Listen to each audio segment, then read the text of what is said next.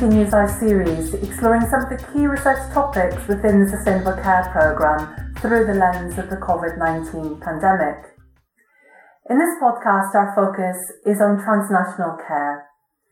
The transnationality of care has been a major theme examined by myself, Majella Kilkey, Professor of Social Policy at the University of Sheffield, and my colleagues Louise Ryan, Magda Loring, and Obert Tawodzera within the Sustainable Care Programme.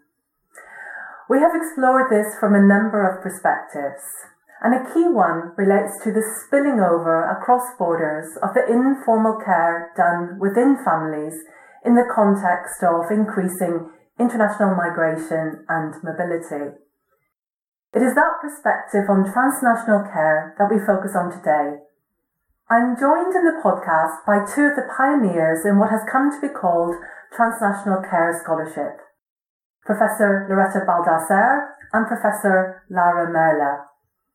Loretta is Professor of Anthropology and Sociology at the University of Western Australia, and she's also Director of the UWA Social Care and Aging Living Lab, SAGE. Loretta has published extensively on transnational mobility, with a particular focus on families and caregiving across the life course. Her publications include Transnational Families, Migration and the Circulation of Care with Laura Merla, Families Caring Across Borders with Baldock and Wilding, and the award-winning book Visits Home. Loretta is also an international partner within the Sustainable Care Programme. Laura Merla is Professor of Sociology at the Catholic University of Louvain, Belgium, her research is focused on the transformation of family relationships in a context of mobility and geographical distance. Laura studies these questions through two prisms. Firstly, intergenerational solidarities in transnational families, and secondly, children's lived experience of multi-locality in situations of separation, divorce, and family recomposition. Laura is co-author with Loretta on the widely cited book Transnational Families, Migration and the Circulation of Care. So, Loretta and Laura, welcome to this discussion on COVID-19 and transnational care. I'd like to organise our conversation around three themes that are dominant within the transnational family care research and which the COVID-19 context make even more salient. And those three themes are technology, proximity, and remittances. So let's begin by looking at technology. And I was really struck at the beginning of the pandemic by a blog Loretta and colleagues at Sage wrote called Physical Distancing, Not Social Distancing. And this blog seemed to be about the, and the message around learning lessons from the experiences of transnational families for society as a whole during COVID. Loretta, would you like to tell us more about what motivated that blog and the key messages that you wanted to get across within it? Thank you, Majella, and thank you for the invitation to be part of this podcast. It's lovely to be here. So, um, we wrote the blog because we wanted to make the point that lockdown requirements of physical distancing do not have to result in social distancing. So in Australia, the narrative at the start of the pandemic was very much we need to social distance. And we thought it was really important to draw a distinction between physical distancing and what we call social distancing. And social distancing reminded us of the experience of transnational families. So, families whose members are separated by distance, they manage to stay socially connected, even though they are always physically distant.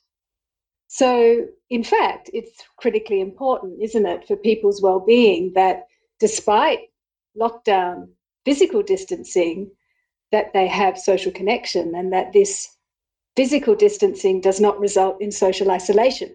Of course, there's always a risk that it will, but we were inspired to write the blog because transnational families research teaches us that you can be physically distant and socially connected across distance. So, some of the things we um, highlighted in our blog were that migrants of all ages show higher rates of digital literacy and internet access, and they are often what we call early adopters of technology. In this case, this is adopting technology used for the purposes of staying in touch with loved ones across distance. So, what we call ICTs, right? Information and communication technologies. And they're early adopters of this technology because they're highly motivated to learn how to use technology to stay connected. You see this even with older people who usually have the lowest levels of digital literacy. We find that older migrants are much more capable technology users than their peers who are not migrants because of this motivation. There's nothing more motivating than wanting to stay connected to your grandchildren, right? So if your grandkids are living in another country and you can't easily visit them, then you're really motivated to learn how to use technology to stay connected. So transnational family members um, often deal with the challenges of physical distance by working out effective ways to stay connected, to stay in touch with each other across distance. And so we highlighted some of these these key ways because we thought they could be nice like tips for people. Uh, perhaps give people some ideas about how to do this. Uh, we call it caring across distance. So, for example, you find some common features in um, transnational family care practices or connection across distance. One really important one is that family members tend to figure out a routine um, because having a scheduled day and time and a, and a set of you know expectations about how to stay in touch with each other across distance really it helps in in several ways it helps members of the network feel re- reassured that they're in that they can be in touch it reduces any anxiety and it also reduces the amount of time and energy that you have to put into organizing everyone if you have a routine you know people know when they're going to be connecting Obviously, these routines need to be flexible and adapt to changing circumstances, but what you see in the research is that long term transnational families generally follow some kind of routine. For example, they might have a weekly family Zoom call on, on the weekend when people are available. There might be a daily text message, even just an emoji. And what's really increased in recent times is the use of family chats, you know, like like on the WhatsApp platform, for example. Perhaps also checking Facebook posts every other day. And these routines create what researcher Mirca Madianou calls a sense of ambient co presence. This is the feeling that you're constantly surrounded by your so- support network, even if they are physically distant, because that routine becomes familiar and reassuring. What we also find is that during a crisis, uh, for example, when a family member gets sick or is having a particularly difficult time, then all these forms of staying in touch increase in an effort to give the person a sense of, you know, being given extra care and support, even though they're physically distant. And finally, there's you see a kind of what we call a ritual pattern of staying in touch.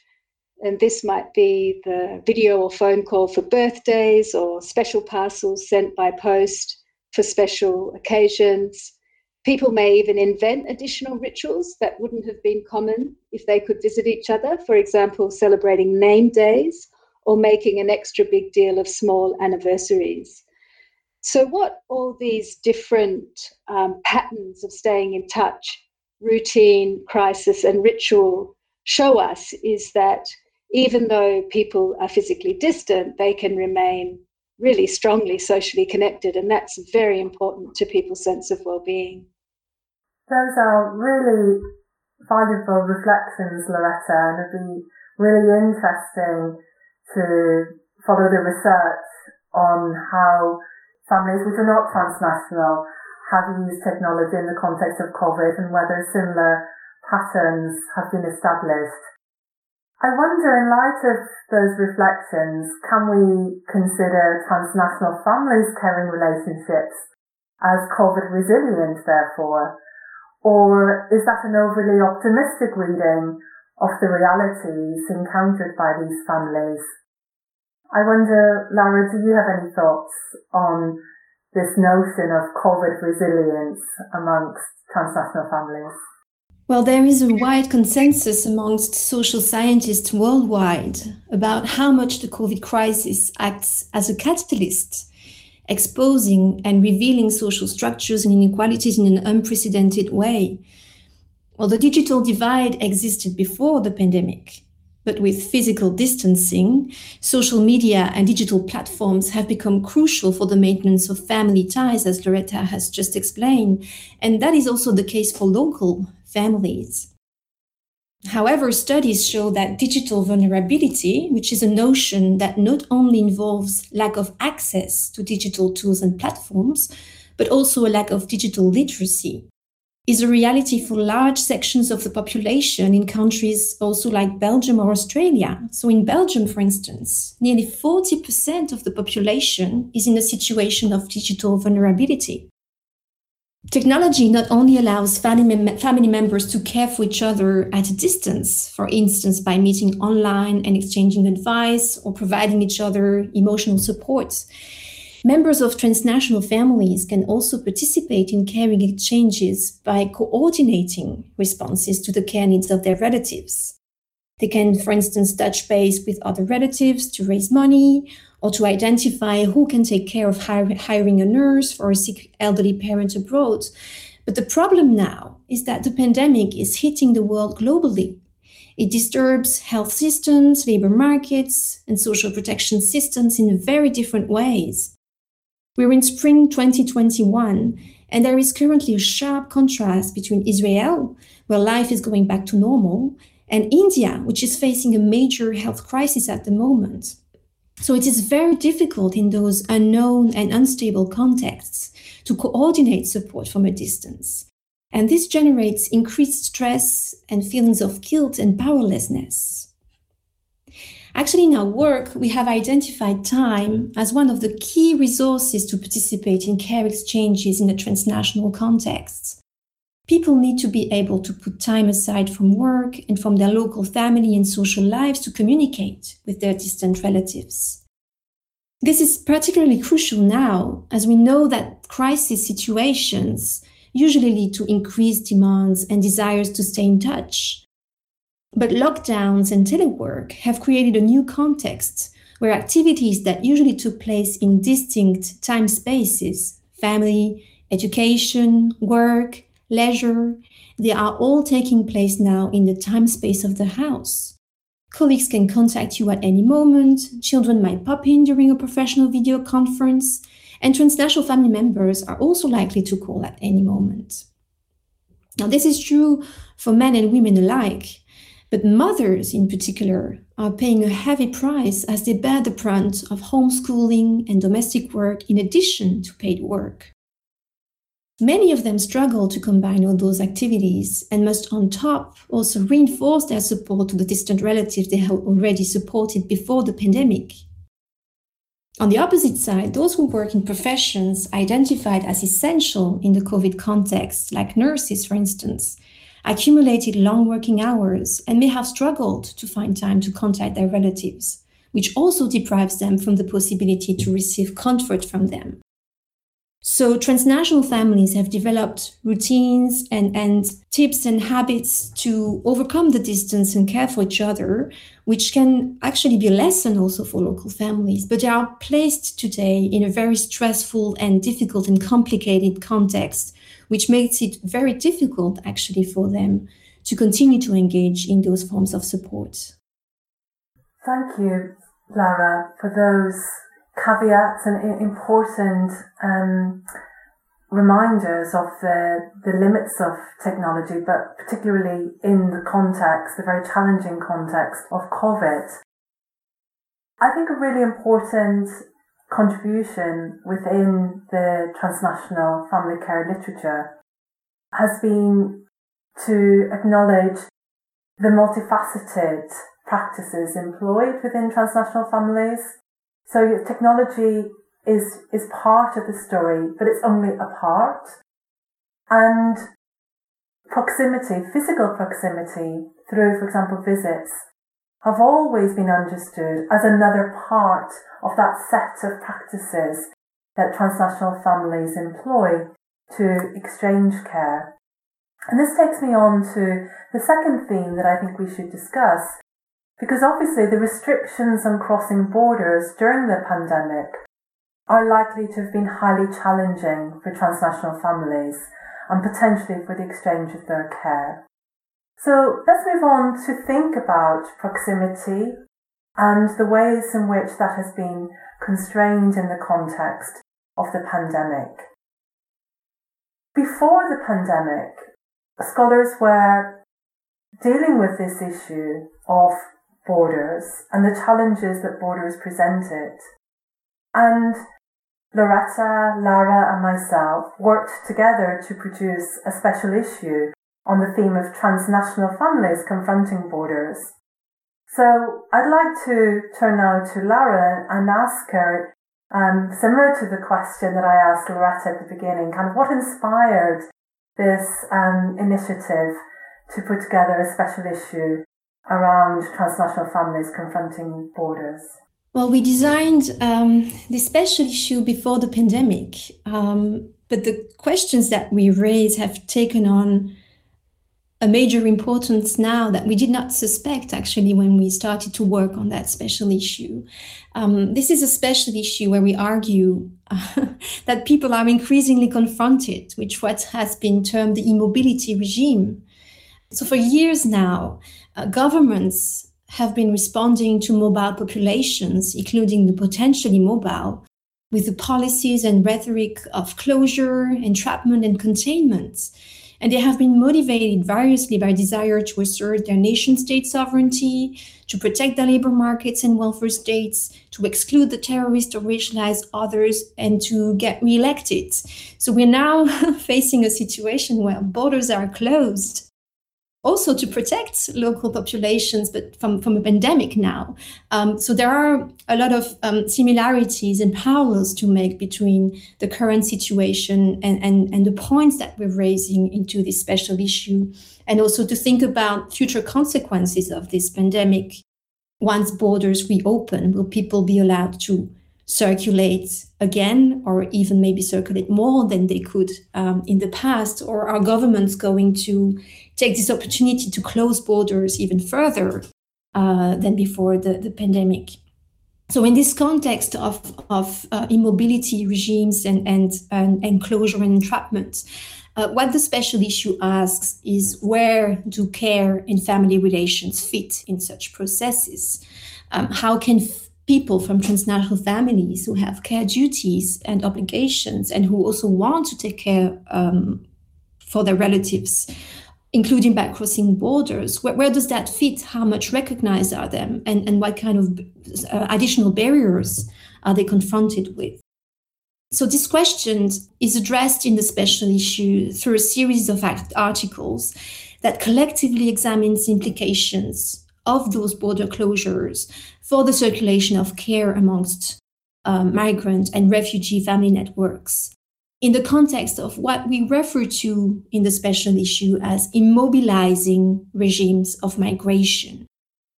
Now, these regimes emerge from a combination of state immigration policies around migrants' entry, settlement, and social, economic, and political incorporation, and also um, from hegemonic constructions of migrants and migration.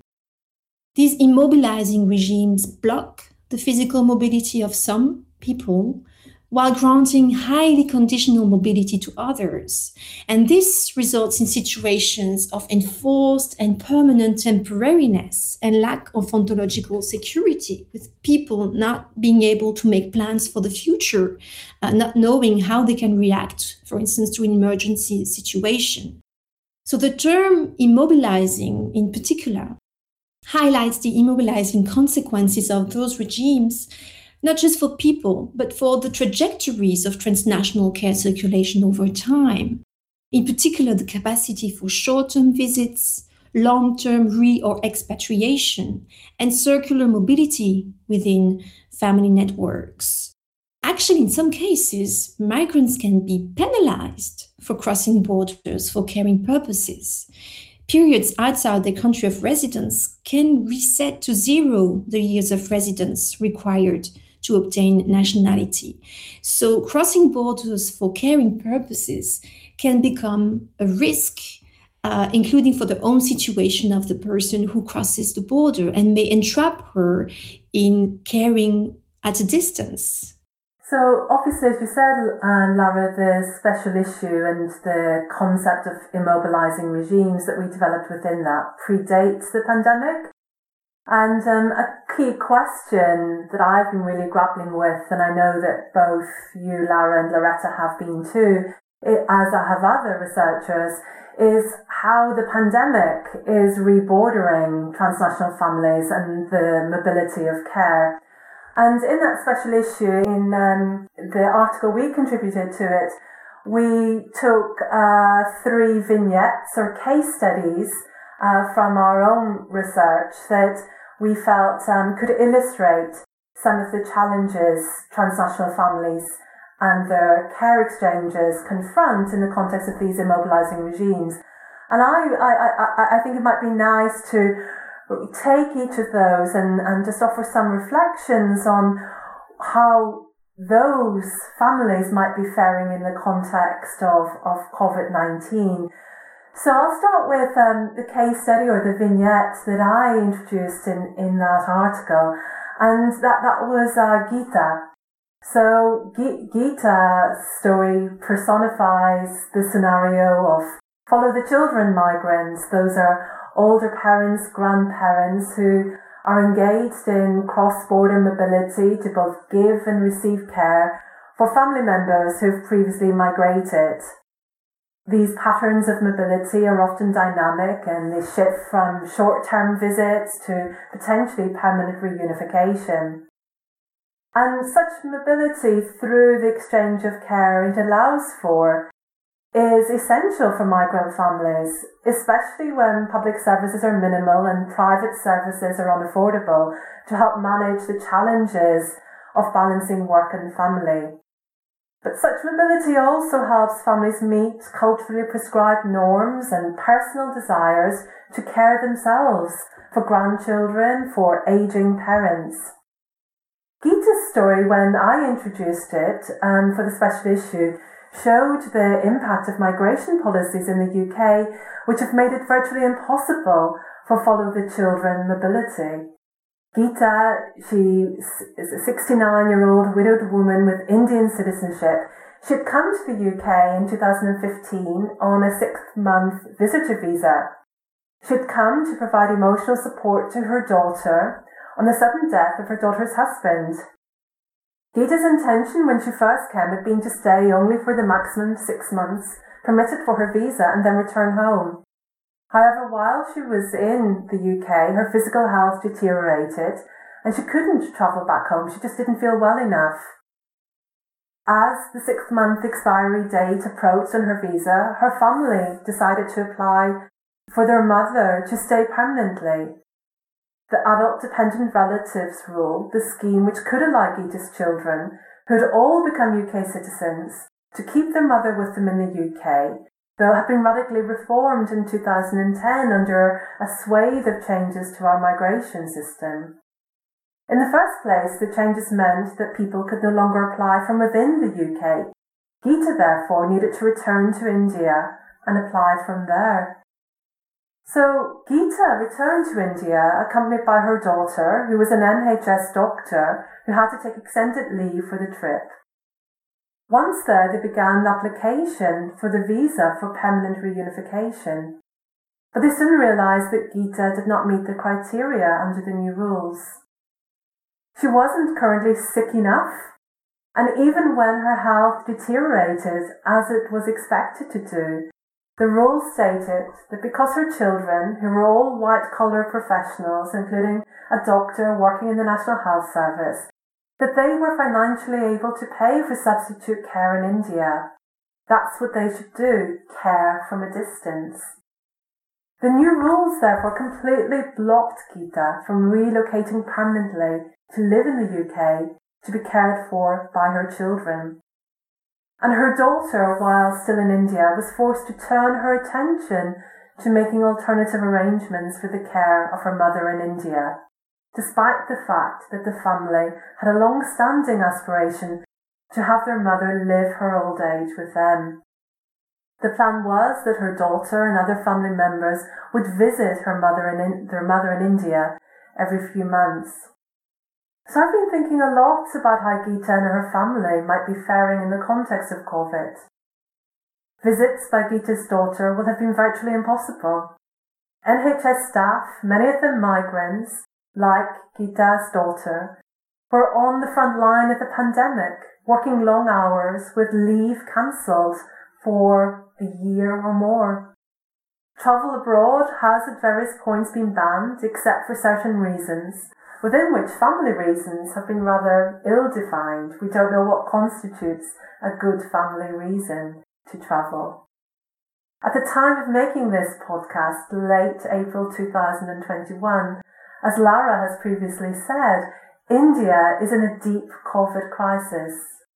Yet her family can't travel to care for Geeta and they can't bring her to the UK. So that was one case study we introduced in the special issue, which I think the context of COVID makes even more salient the impact that restrictive migration policies play. Loretta, you introduced May and Loth in that special issue. I wondered, do you have any reflections on how they might be faring in the context of COVID? Yeah, thanks, Majella. Um, so your example of Geeta is um, an attempt to, as you said, follow the children mobility um, to get Geeta to move to the UK. The example I talked about was about um, older parents or grandparents who uh, live in China and actually want to stay living in China, but they needed to travel in order to support their adult migrant children living in Australia to provide support for them so that they could both um, keep going to work and participate in the labour market. Um, in Australia, our um, labour costs are so high that people can't easily afford childcare and um, other forms of paid care. So there's a big reliance on informal care or family care, and grandparents play a big role in unpaid care for grandchildren um, so that the, the middle generation, the parent generation, can go to work. And in transnational families, you know, that's no different, only in their case, they have to fly in often their family members to provide this kind of unpaid informal care. So, uh, what you have is um, this extraordinary um, phenomenon, which is happening more and more, um, where uh, we call them flying grandparents or flying grannies. Um, um, adult migrant children pay for their parents to come over to Australia to look after their kids so that they can keep working. Um, the problem is that we this mobility is limited by various kinds of immobilizing regimes, as um, Laura set out in her introduction. Um, in Australia, at, at um, it used to be um, these visits were limited to three months only, um, because of increasing need and um, lobbying of the government, uh, visit visas have actually increased in length so that um, what you find often in families like Meng and Li Wei, um, the grandparents will actually come for up to 12 months um, and stay, um, which is very disruptive for their own lives back in China in this case in the case study that I wrote about in the special issue. Um, but of course, one year is only one year, and childcare requirements continue beyond that. So, what often happens is that one set of grandparents will make arrangements with the other set of grandparents in the family and take turns to provide this kind of informal care support. So, um, the adult migrant son will first bring over his parents for a year and then they'll go back and they'll be replaced by the adult migrant daughter's grandparents or parents. Um, so people take it in turns, and um, you know, the uh, the other option, the one that Gita tried to um, access, which is to be a migrant themselves and resettle in the host country where their children are, is not really an option for Australians either, because there are two possible schemes, uh, schemes rather, the non-contributory scheme, which is um, relatively affordable but has a 30 year waiting list. So you can imagine for most older people in that waiting list, 30 years is too long. It's just not um, practical. Um, and then we have the contributory scheme, which doesn't have a waiting list at all, but which costs a minimum of 50,000 Australian dollars, which for most people is just not affordable. So, really, um, migrating and settling is not an option for parent migrants or grandparent migrants. So, they have to rely on these limited and restrictive visitor migrant schemes, which can be quite disruptive. Um, one of the issues in Meng and Li Wei's case, for example, and they're quite representative of other kinds of grandparent visitors, is that really their lives are back in China, their social support networks are back in China, and they become entirely dependent on their adult children in Australia for their all of their needs. They don't speak English very well. Um, so, and this also raises um, the intergenerational element of technology and transnational family care. Um, so they also rely on their adult children to facilitate their access to technology to allow them to stay in touch with their networks back in China. Um, and that's another dimension, I guess, of the challenges to transnational families that Laura talked about earlier. Um, you know, often um, older people in particular need facilitated access to technology use and you see an intergenerational dimension and that becomes particularly relevant to grandparent visitors in the case I've just described. Um, and Laura, you introduced a case study of Saliha and what about her circumstances and how it may be impacted by COVID? Well, Saliha has a quite different profile from um, the case studies that, that you and Majella presented in the special issue. Um, she personifies the struggles of the female migrants from the global south who are formally and informally employed in the domestic care and cleaning sectors in the global, global north, which are um, widely featured in the global care chain literature.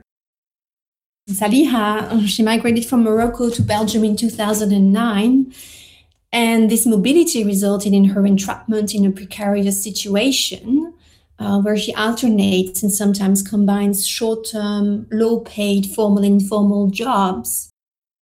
And this is still the case now that she has access permanent residency.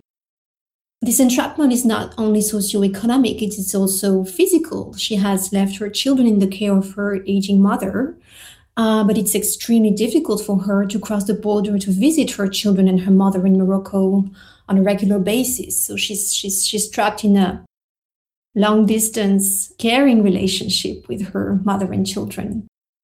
Um, the barriers she faced result from her positioning in the Belgium institutional context, which limits her access to the resources that are needed to provide proximate care. Throughout the years, she has faced financial and temporal barriers, her low paid and often undeclared jobs did not offer sufficient means to send remittances and finance regular long term visits, nor uh, did it grant her access to long term paid leave schemes. Um, so it's difficult for her to set money aside, and it's difficult for her to set time aside um, to visit her relatives. In addition, her occupational precarity negatively impacted on her visa security, which added further risks to her mobility choices. Now, if we go back to the pandemic, um, Saliha also personifies those migrant domestic and care workers which have paid a high tribute to the COVID 19 pandemic. They have risked their health and lives to continue working in hospitals, retirement houses, including during lockdowns. Michael Fine and Joan Tronto rightfully point out that care has come out of the shadows in this crisis, and less visible and often forgotten migrant care workers and cleaners have suddenly become essential. So this, this is a crucial moment because it has put the spotlight on their precariousness, be it in terms of employment conditions, housing, or visa security. But in this discussion, it is also crucial to take their transnational care relations into account. Um, so, together with my um, colleague Florence Degavre from uh, the UC Louvain, I already highlighted how much defamilialization policies in Western countries are ill fitted to migrants' care duties towards family members while living in the global south. In those regions of the world, social protection systems are highly unequal. They largely rely on family solidarities, and access to public health schemes and pensions is highly restricted. So the, the schemes and, and work family balance schemes and facilities that are developed in the European context are not fitted for people whose care needs stem and are located in very different uh, contexts in terms of social protection and, and, and health and, and, and pensions. Now, this has even been further exacerbated by the pandemic context because in countries here in Europe, but also in the global south, people have lost their jobs. And in those areas, most of them have not received compensatory financial support from the states. In countries like Brazil, the health system is also collapsing. This weighs heavily on migrants workers because it increases the stress uh, but it also increases their sense of duty to support their relatives precisely at a moment when crossing borders has become impossible, even for those holding permanent residency. And maybe even more crucially, family reunion schemes in the north have been put on hold. So those who are already planning to bring their relatives to um, their residing country, uh, be children, for instance, are currently stopped from using that option. And, and, and this is really a major problem, I think, that we need to be aware of as I speak now. Laura, when you were discussing Saliha, you mentioned remittances, and that's the, the third and final theme we want to highlight in this podcast. So the important role of remittances in transnational family care practice is well documented and you highlighted, Laura, the, the, the difficulties that uh, Saliha has in sending remittances. But you also highlighted the, the great need to receive remittances in many parts of the, the world.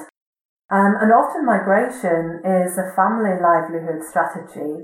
Um, mothers, fathers, the eldest sons and daughters go abroad in order to help families at home sustain themselves and the sacrifices that migrants make in the countries of destination to be able to send money back home are also well documented. So you've given some hints, Laura, when you were discussing Saliha about some of the, the challenges that might be experienced in the context of COVID, both for migrants' capacity to continue with remittances, but also from the perspective of families back home, the increased needs that they may have to receive remittances. So I wonder, Laura, could you elaborate a little bit more on the challenges that you think COVID um, is presenting for remitting? Remittances are key for uh, families like, like, like the family of Saliha. And, and actually, migrants here have limited financial resources also prior to the pandemic tend to prefer sending money back home than visiting. So they, they, they, somehow sacrifice also this possibility to be reunited with their family members, including children, for some time, because they prefer to send money back home because this money is used for education, it's used for material needs, for sometimes also for building or renovating houses for paying health bills and so on. So, so it, it, it, is crucial for families back home. Um, now, with the pandemic, migrants are facing uh, loss of livelihoods. So their, their income is decreasing. So those who have continued working have kept their, their salaries intact. But those who are working in sectors that have been closed, I'm thinking about, you know, cafes, restaurants, uh, the building sectors and so on. Some have been put on hold for limited amounts of time. But in many European countries, um, cafes and restaurants and so on have been shut. Uh, in Belgium, they've been shut for almost a year now. So this is confronting migrants who are highly employed in those sectors um, with financial heavy financial constraints. Actually, the World Bank um, predicts that remittance flows will reduce by 14% as a result of the pandemic. And this is particularly problematic precisely at a moment where, as I said before, economic and, and, and social and health systems are collapsing in, in, in some countries in the global south. So this puts increased pressures on migrants' shoulders because the expectations of their relatives back home to receive remittances might increase precisely at a time when migrants themselves are under stress. And they might also be tempted not to share their financial problems with their relatives back home uh, because they don't want to, to stress them or, or, or to increase the worries that they have. So, so, so yes, this lack of, of resources, financial resources, is going to create major problems, I think, for many families across the globe. Much of the literature on migration and remittances focuses on flows from migrants in the global, well, let's call it the global north to the global south. But I always remember a chapter in the book that Loretta and Laura edited on the circulation of care and, and the chapter from Supriya Singh and Anuja Cabraal on boomerang remittances, and it was the first time I'd heard that concept. And it, as I recall it, it was a concept they developed to capture the sending of remittances from middle class families in India to support their, their children who had migrated to places like Australia um, to, to, study, to try to develop international global qualifications. So t- turning to Loretta, I wondered, do you have any thoughts on how that, that those boomerang remittances from India to Australia, um, how that may be panning out in the context of the pandemic? Yeah, um, well, actually, that allows me to highlight a couple of key groups who've been impacted, particularly by the pandemic in Australia. Um, I think, unlike the European Union and, and some other parts of the world, Australia has been able to put up very rigid borders. So there's no travel. And this is impacting our international students who, like the uh, Indian young migrants in the chapter you mentioned, rely on support from home, the boomerang remittances, to make ends meet because they you know, tend to rely on temporary kinds of uh, work, uh, particularly in the taxi industry or, or now the rideshare industry. But what you're finding now with the pandemic is that international students still have to pay their fees, they still have to pay for accommodation, but all of those jobs in the hospitality industry that they usually have to help uh, make ends meet that Laura mentioned have all dried up, they've all disappeared. So uh, they are in, they have been in dire straits and they're not residents, they're not citizens. So the Australian government's financial packages that have been made available to other unemployed people affected by the pandemic in Australia are not extended to them. So, you know, my own university has had to activate care packages for students in distress. And as Laura mentioned, you know, their families back home are struggling to stay afloat themselves, let alone find extra cash to send to their kids overseas. So the international student uh, population is vulnerable and at risk, increasingly so during the pandemic. And they can't easily travel home because of Australia's travel blocks.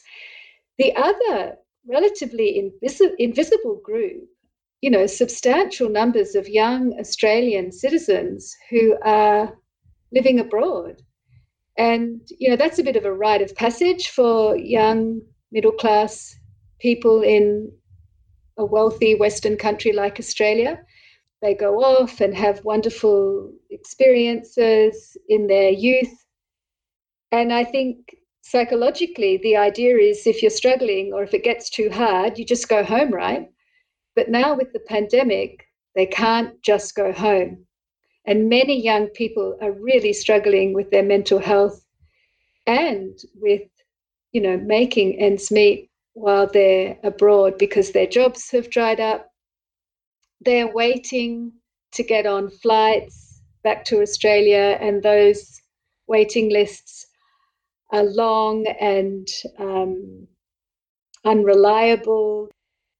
So we've heard lots of stories of you know people booking flights and then having to rebook their flights or having to book expensive business class tickets. Um, but in actual fact, getting a flight is dependent on spaces in our quarantine system, which are limited and increasingly limited because we keep having quarantine hotel breaches, which makes the government worry and revise their quarantine regulations and it affects the number of quarantine places we have available. So, this usually extremely capable and resilient group of young people, travelers abroad, have suddenly become quite vulnerable group who's at risk because of the pandemic. So, at the beginning of this discussion, I asked the question whether transnational families caring practice are COVID resilient, um, a, a, term re- resilient that Loretta just used. And clearly they are not, as we've heard. Um, and COVID is presenting particular challenges for the exchange of care across borders. Challenges which are exacerbated according to underlying patterns of inequalities and vulnerabilities but because of the dominant construction of families as nationally bounded, um, you know, we tend to understand families as, as, as, as, as groups that live in the one nation state um, and that don't, don't exist across borders. I think that the, their experiences haven't really been highlighted much during COVID in the, you know, the political and general discourse around COVID. So I wonder if you had a key message, one key message for policymakers in relation to transnational families in the context of COVID, what would that be? So Loretta, I'll turn to you first. The key, a key message to signal to policymakers. Thanks, Majella. It's it's tough to just pick one, but I, I think currently I'm doing most of my research in the Sage Lab on on older people and aging, and I think what's very clear to us is that policy is still very much defined by nation state and even local service provision. Um, so, in aged care, for example, aging in place is the main policy narrative, which is really important. And the idea behind aging in place policy is that you have lots of good local supports to support people as they grow older to age independently in their own homes. The problem with that policy is it tends to overlook the important role of distance support networks. And in overlooking the role of distance support networks, it has completely overlooked, for example, the importance of technology. So you find that access to technology and the internet. So you find that there's no policy currently in Australia governing access to the internet in residential care facilities uh, for residents. Now, COVID has actually raised our awareness of this gap, this policy gap, because one of the big critical issues during the lockdowns is that people in residential care who are already extremely socially isolated are even more socially isolated because of their vulnerabilities. and they're definitely the population who need to be protected from infection. So they are really in need of access to the internet in order to have social connectivity despite physical distancing, which is how we began this podcast, right? But we don't have policy to govern it. So many residential care facilities are what we know what what are, what are called black spots. They actually don't have internet connectivity. People might not have landlines even in their bedrooms, in their facilities. But just more generally, I think we need to look at technology policy and access. And we also need to look at the potential and important role of distance support networks, both to transnational families, but also to local families. Because what COVID has shown us is that even local families who live proximately still need to have physical distancing and so therefore rely on technology for social connection. Thank you, Loretta. A really important area for government attention globally. Laura, if you had to choose one area, what would it be to give a message to policymakers on? Well, I, I fully agree with the recommendations of, of, of Loretta, and I also agree with her that this is a difficult question because there are so many things that need to be done. But just really focusing on, on transnational families and their the importance of, of moments of physical co-presence because we, we know these are moments where um, families reload their ties and it's extremely important in this context of, of pandemic and i think every local family now which is facing this so-called social distancing is is becoming aware of how important it is to be able to to be with physically with your your your loved ones. So i would i would focus on on those travel bans and restrictions. They are likely to continue for some time but in those travel bans in many countries there are exceptions for those who are able to demonstrate their need to travel for legitimate reasons and this can vary from one country to another but I would encourage policymakers to think carefully about transnational families when they define those legitimate reasons. Family reasons have been listed by several countries, including my own, uh, Belgium, but the definition of family reasons remains vague and unclear. It's very difficult for people to know if their reason for travel will be considered a legitimate family reason. Um, so, so it's very difficult to know from what point is travel for family care needs considered legitimate. A visit to reconnect and just exchange support, is it legitimate? um, a visit to provide hands on care to a sick relative or to welcome a newborn in the family, for instance. So I would stress the importance of you know clarifying them and taking really the reality of transnational families into consideration and also the importance of building a harmonized list internationally because different countries have different systems and it be, it's very difficult to navigate and reconcile them and and i would also really want to mention the urgency of processing family reunion applications. It, it's very difficult at the moment to get all the documentation. Also, already to, to put up an application is, is, is extremely difficult at the moment. But for those in the end who succeed in putting up the application, it's extremely stressful um, to be facing this, this, this hold or this, this, this um, slow down into um, the processing of family union applications. And we're going through extremely stressful times. And I think there is no need to add the stress of waiting and uncertainty upon the shoulders, not only of the parents, but also the children and the grandparents who are waiting to be reunited.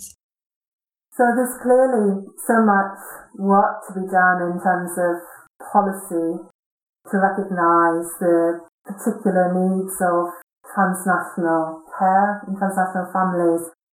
To end on an optimistic note, because I think it's always nice to end positively, I was really struck in March 2021 um, by one of our UK government ministers, the Minister for Transport, when he was discussing the possibilities for lifting international travel restrictions, he used the fact that more than a quarter, so that's almost 4 million, of children living in the UK have at least one parent who's born abroad. He used that fact in an interview to justify the need to allow travel. And I think that was a really important acknowledgement from a UK government minister, the first time I'd ever heard it, that families and their care do indeed spill across borders and aren't confined within a single nation state. And so just as Laura mentioned, um, jo- uh, Joan Tronto and Michael Fine's comment that COVID has brought care out of the shadows, perhaps, and just perhaps, it has also contributed to bringing transnational care out of the shadows. So on that optimistic note, I'd like to close the podcast and thank very much my colleagues Loretta Baldassar and Laura Merla for offering their reflections on how COVID-19 is shaping and reshaping transnational care and family solidarities across borders. Thank you both. Thank you very much, Majella. Thank you both.